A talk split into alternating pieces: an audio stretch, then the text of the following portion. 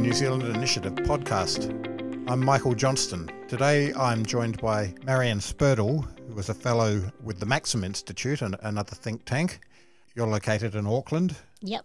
And uh, Stephanie Martin, who is an adjunct fellow with the New Zealand Initiative and co author with me on a recent paper on teacher education. And teacher education seems like a good place to start since you, Maryanne, have also recently written a, a paper on that subject. Yeah. How did you find that process and, and what did you light upon as some of the problems in, in teacher education that we need to sort out in New Zealand?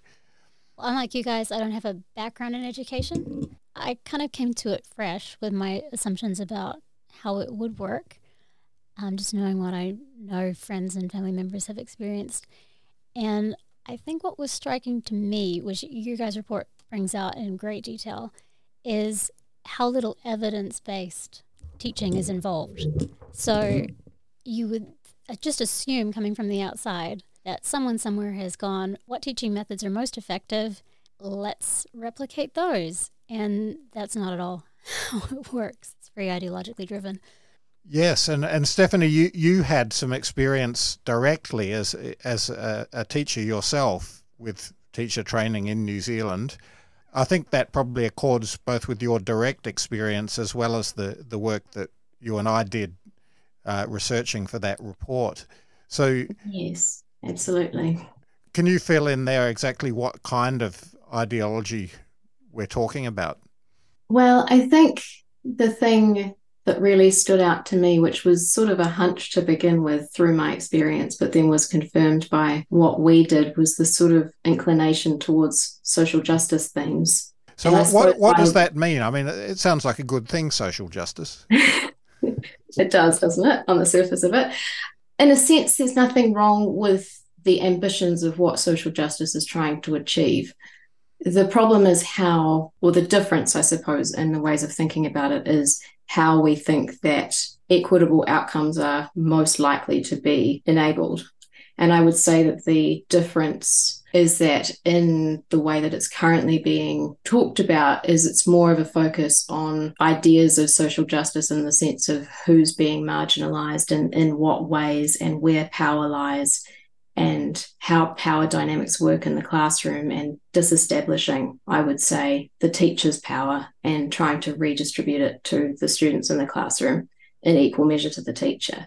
Where I would say that what we have found is that there are teaching methods that we know to be most effective, and actually, what would be most effective in supporting those students who are currently not being well served by the system would be to implement those effective teaching pedagogies, as Maryanne was sort of getting at there. Mm.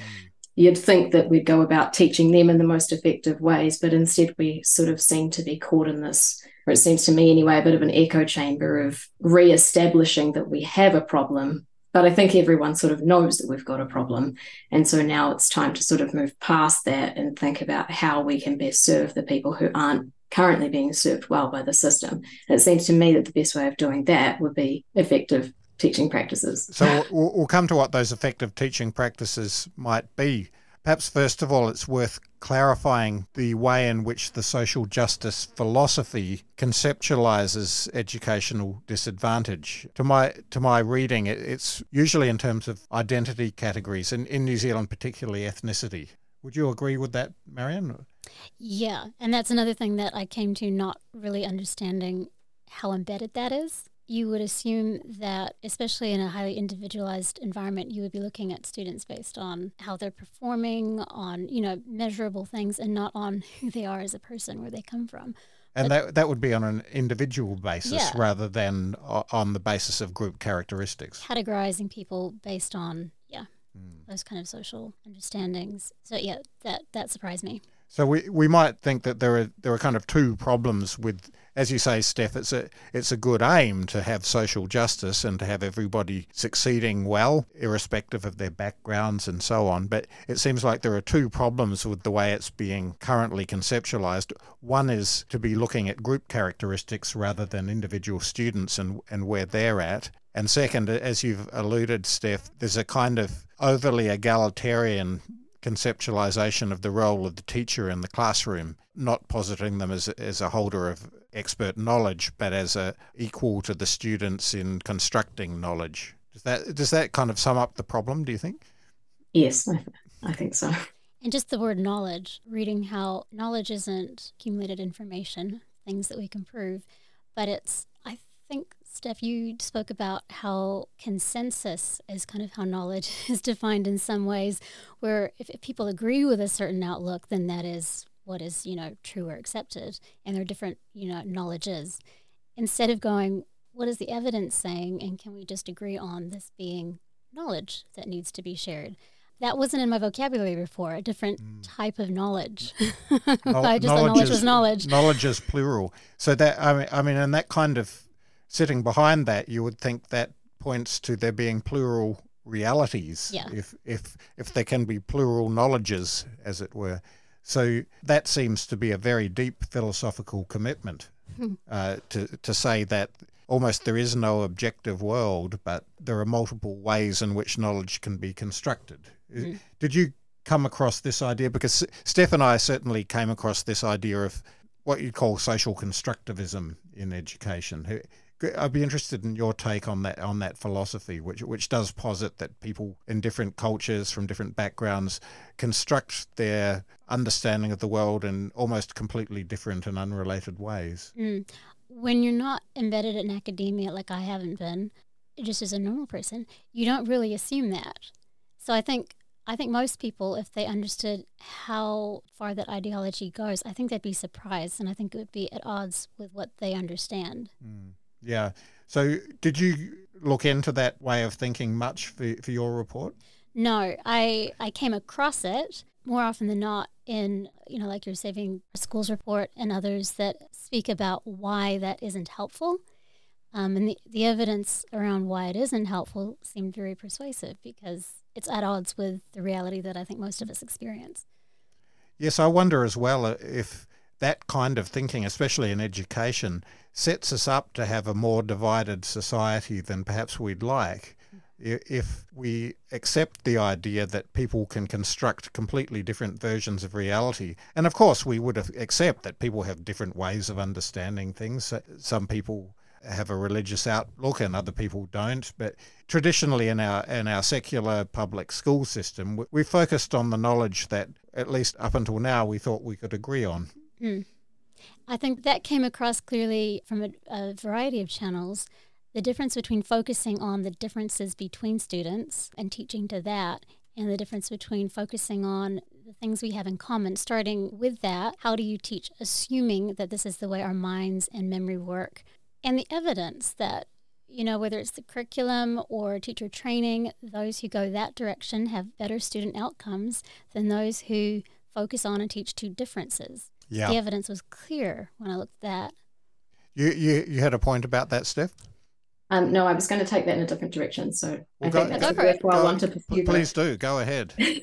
well, I was just, it, it just occurred to me while you were talking just a minute ago about the kind of constructivist outlook that a question that I often wonder is how far that goes or how far we take that. Because if we consider all knowledges to be equally valid, which is sort of what's written into that social constructivist framework, then I wonder what kinds of things teachers should be starting to accept in the classroom. Like, I wonder, you know, when I'm sitting doing a maths workshop with a group of kids, if, if a kid says to me, well, five plus three is nine, is that a different knowledge that I should then be accepting? Or is there some kind of boundary that prevents that? Our, our, our, listeners may be taken aback to hear this, but there is a school of thought, and it is embedded in the draft common practice model produced by the Ministry of Education that says that you should accept a different conceptualization of 5 plus 3. Which is the logical conclusion. And I, I suppose it proves is. that it's a bad starting point. And, and some people yeah. have taken it to that logical conclusion. And, and while the common practice model itself doesn't say exactly that. There is a Canadian educational thinker from which the common practice model has drawn, or from whom the common practice model has drawn, who does contend exactly that. He's gone to so far as to say that if you insist that 2 plus 2 equals 4, that might be racist. I think it comes back to what people's intentions for education is. That was a paper, a brief that one of my coworkers put out recently. Like, what is education for?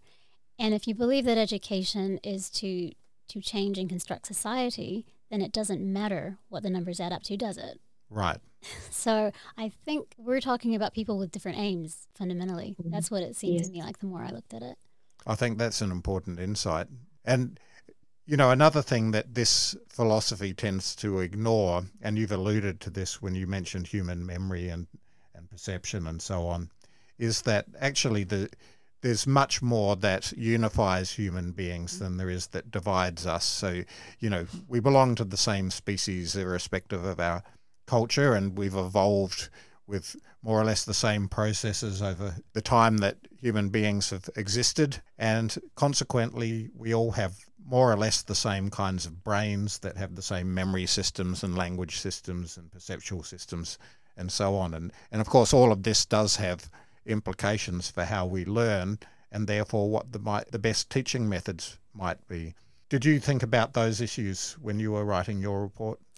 Yeah, that theme seemed to come out a lot. And even with the curriculum, the idea that it needs to be so open and unspecified as it is now to leave room for what people might want to plug in and not, not being willing to say, this is our starting point. These are the things we should all have in common as far as what we need to know. Yeah, it just seemed to, that pattern over and over seemed Yeah. to come up. Yes, we'll, co- we'll come back to the curriculum ve- very shortly because I think you've written another report about that. But first of all, I think w- it, it's worth reflecting that actually our understanding of human memory and human language and attention and, and these kinds of cognitive functions has now developed to the point where we have got what's called the science of learning, which has a great deal to inform about teacher education. Mm. In your report, did you explore those issues? Yeah, I think one of the, the illustrations um, that popped up just as we were putting the final touches on was out of Canberra in Australia. And I understand their ministers of education are going to require ITE to include science of learning. That's initial teacher education for readers who may not know. So that was encouraging. And that move there, there were several newspaper articles about what went on in a group of schools where the director decided to retrain all 1,500 teachers. So take 1,500 experienced, qualified teachers and send them back for training in science of learning stuff. So classroom management, memory, the kind of stuff that you guys have been writing on. And the fascinating thing was there the percentage of students who were underperforming in reading went from 42% to 4% over three years, and that included Right. retraining the teachers, not just changes in, in classroom teaching. So that told me that the people who were speaking about this are on the right track because that's a massive improvement. It's a massive improvement. Are we, are we talking about early primary school kids here or uh, this is primary school, yeah. primary school? And was the training specifically in structured literacy or was it more general than that? Do you know? I saw it came under four headers, and I believe that was one of the yeah Mm. methods of teaching. Because that would certainly account for the improvement in reading, and, Yeah. and we know the evidence on that. What, what were the other things, do you remember, that they, they focused on? Um, I know that it was contextualized teaching, classroom management, and then two areas that have to do with cognitive psychology. Right. Um, I didn't I didn't see what specifically they were learning. I just saw the the main headers. Yeah. Now, the classroom management one is an interesting one because, of course, that isn't precisely science of learning in the sense mm-hmm. that it's not necessarily about human information processing, but it, but it's certainly true that if a teacher can't establish order in their class, then nobody's going to learn anything much. Steph, in your training, did you have any focus on that, on, on how to deal with issues in the in the class if you've got a, a child who's especially disruptive, what you do about it, or, or how you establish an orderly working environment? not from the university end, but I think that's sort of it's appreciated that the best way to learn that kind of thing is in the classroom on the job. Right. So, So that's that when you do tends your to be can't fall under the purview of when you're on your practica experiences. So I guess that just reinforces how important having good quality practica experience is, right? And the amount of time and spent in the classroom and how robust an experience that is for the student teacher or the teacher in training. Typically, I would say that behavior management strategies are learned from the associate teachers. So that's the qualified teacher that you're in the classroom with when you're a training teacher. You sort of learn by watching and by their feedback on how you manage things. Sometimes some schools that you do a practica in might provide some extra sort of workshops on behavior management. But again, that's sort of a luck of the draw situation as it stands at the moment, whether you're in a school that happens to provide that sort of thing or not. So if you're in a school that doesn't, and the associate teacher with whom you're prepared, uh, sorry, paired, actually doesn't maintain very good or- order in their classroom, you may not get very much at all on, on how to do that. Correct. So That's Mar- the situation as it stands at the moment. Marion, to, you, to your understanding, what, what kinds of things do teachers need to be educated in in order to be able to uh, establish a good, orderly learning environment? Most of what I assumed would be around classroom management, having a good grip on what needs to be taught, and a lot of what I've come across looking at this over the past few months is a lot of the stuff you've got, you guys have put out and stuff in those circles. So my tendency is to to see that as you know what's best. I think your personal example, Steph, of learning about teacher efficacy and what you guys wrote about the importance of that, I found that quite key. And just just stopping to think that some teachers think they are just guides, and some teachers recognize that they actually have a huge role to play in imparting knowledge because my assumption was that you go into the classroom thinking you're imparting knowledge, but that is not actually the assumption for a lot of teachers. Yeah, it comes back to that social constructivist question Yeah. again. You don't have Mm. knowledge to impart if there are knowledges. S- Steph and I in, interviewed Kevin Knight, who's the director of the graduate school, the New Zealand Graduate School of Education, recently, and and he has a particularly attractive term, I think, which is that teachers are causal in learning. Uh, That really struck me as a, a really important way to put it, and it's another way of talking about teacher efficacy, I suppose. That that teachers see themselves as being the responsible for the learning of their students. Mm. One of the things I kept hitting up against in speaking to people was the phrase teachers aren't valued enough and and trying to find out why. Mm. And there are obviously many reasons, but I think that the shifting idea that teachers aren't the ones in the classroom imparting knowledge and actually have the agency to make a big difference. I think if you take that away from teachers, they're not going to see themselves as valuable as they actually are. Right.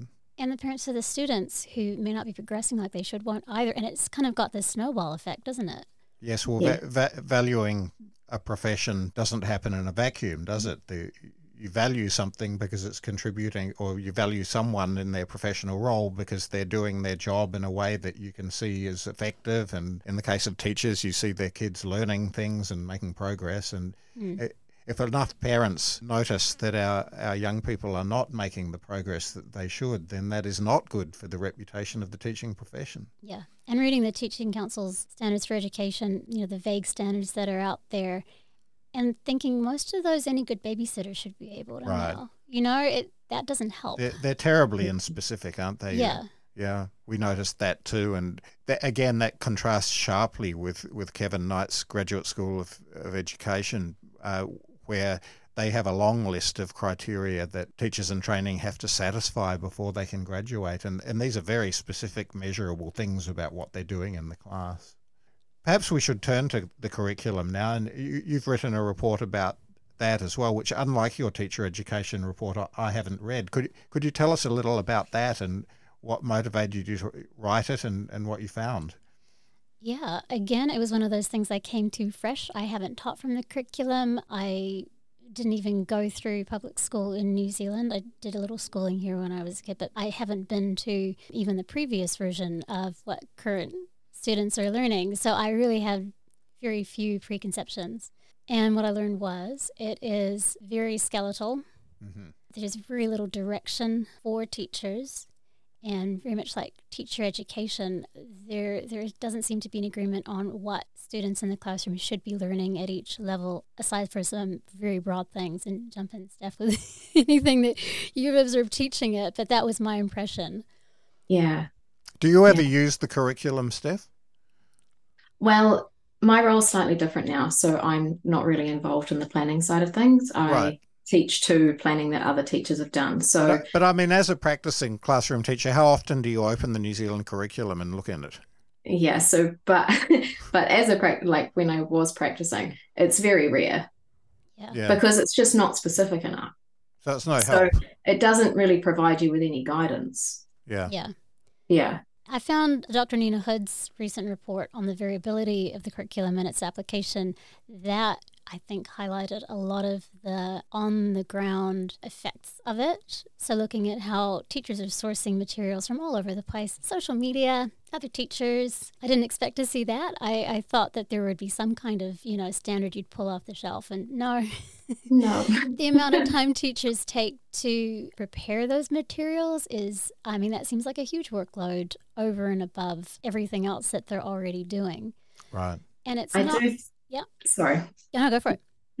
I was just going to say, I, I do think that that's part of what's making teachers' workloads feel so enormous at the moment is the fact that I read it recently actually that teachers are reinventing the wheel by candlelight over and over again all the time, you know, and and that is what's happening. Teachers are staying up late and working weekends to to do planning that if we had a more specified curriculum, Yeah. then I feel that they wouldn't need to be investing so much of their personal time in working out exactly what to teach. No. And that I really don't say that to undermine teachers' capabilities at all.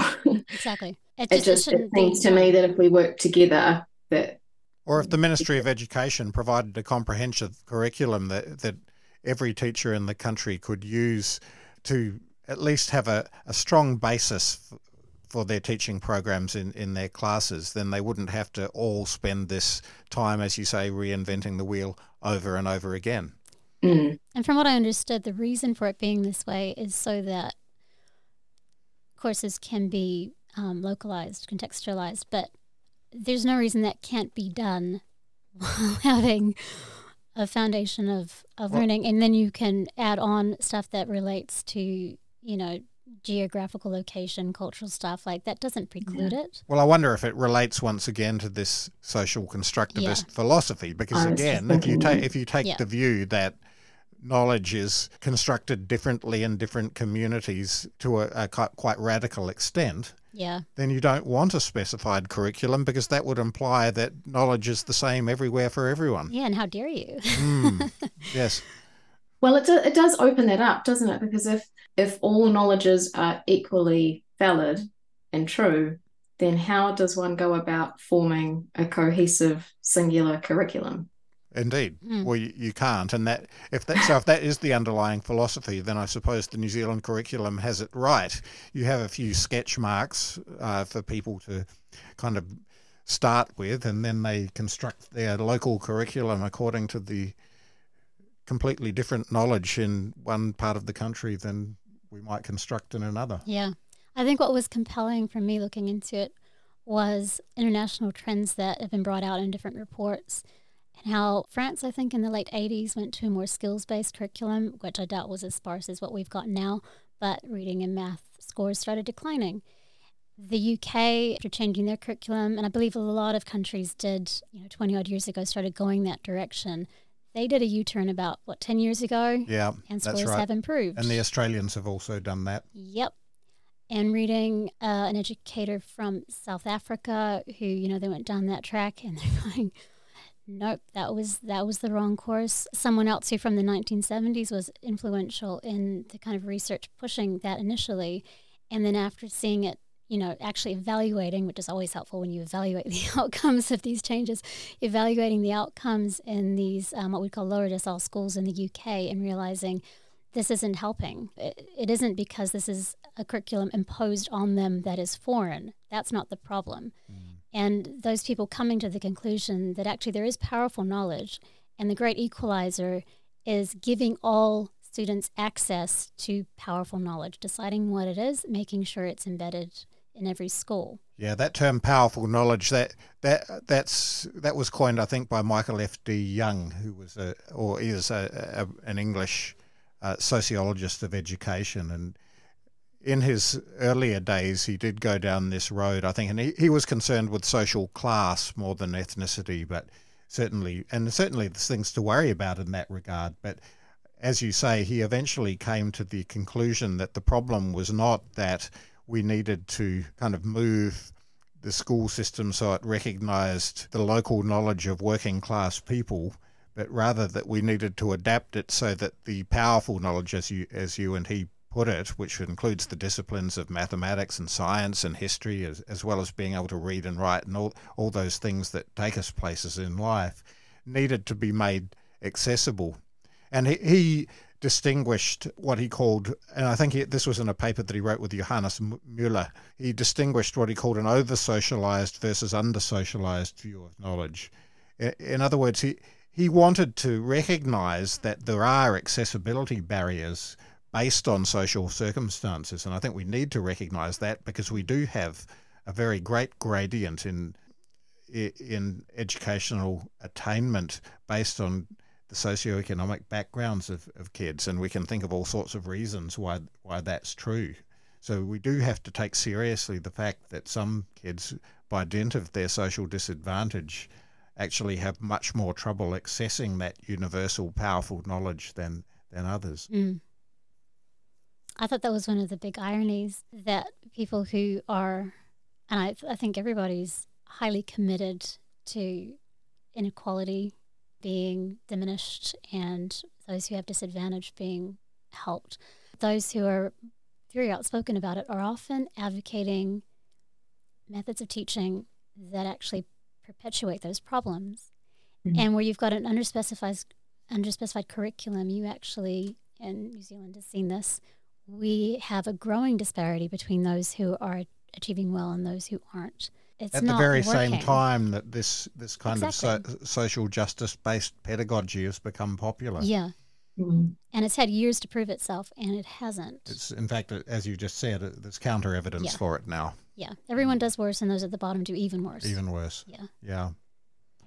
So, do you have any final thoughts on that, uh, Steph, as as a practicing classroom teacher? Have you, to what extent have you experienced classrooms in different socioeconomic strata, and and how, if so, how have you seen that play out in terms of the the kind of teaching that is now popular and, and promulgated through teacher education, and also the what we might call the under socialized view of knowledge in our curriculum? Well, to be honest, I was teaching where obviously the decile system's recently been changed, but through my teacher training, I worked in a lower decile community, like as a trainee teacher. But in my teaching career, I made choices to go to different, more higher decile schools. The reasoning behind that was that support as an early professional in the classroom is known to be much better in higher decile schools than in lower decile schools. So it seemed to me that it would just be a necessary step for me to move into a space where I would know that I would be better supported. With eventually, I had at that time sort of planned on taking that expertise into once I'd gathered them more strongly into those lower decile communities. I see. Yeah, that's the trajectory has changed, but that was the idea. I'd had friends who had gone from sort of teacher training straight into lower decile schools, and they just weren't supported at all and ended up leaving the profession really quite quickly. And, and is that because in those schools, teachers just have a lot more to do and they're much more stressed because of the the social environment being typically more chaotic, or or, or the the demands on teachers being greater in terms of the social overcoming the social disadvantage of the the, the children? I think there's a few things that play into it. I think a major component is the and we sort of talked about this in our report as well as the mentor teachers and having access to um, supportive mentor teachers, having access to ongoing professional development. A really critical one is getting the release time from the classroom that you're entitled to. That's not to point fingers at lower decile schools. I think it's actually a situation where they're really struggling, and this is something I'd like to sort of talk more about that came for me out of your teacher education report, Maryanne, is um, staffing shortages. Lower decile communities, or what were lower decile communities, are really struggling with there's staffing shortages and where you just don't have the relief teachers or the release teachers to cover the classroom release time that you need as a beginning teacher if there's no one there to do it there's no one there to do it so you just don't get that time. Mm. and you really need that time.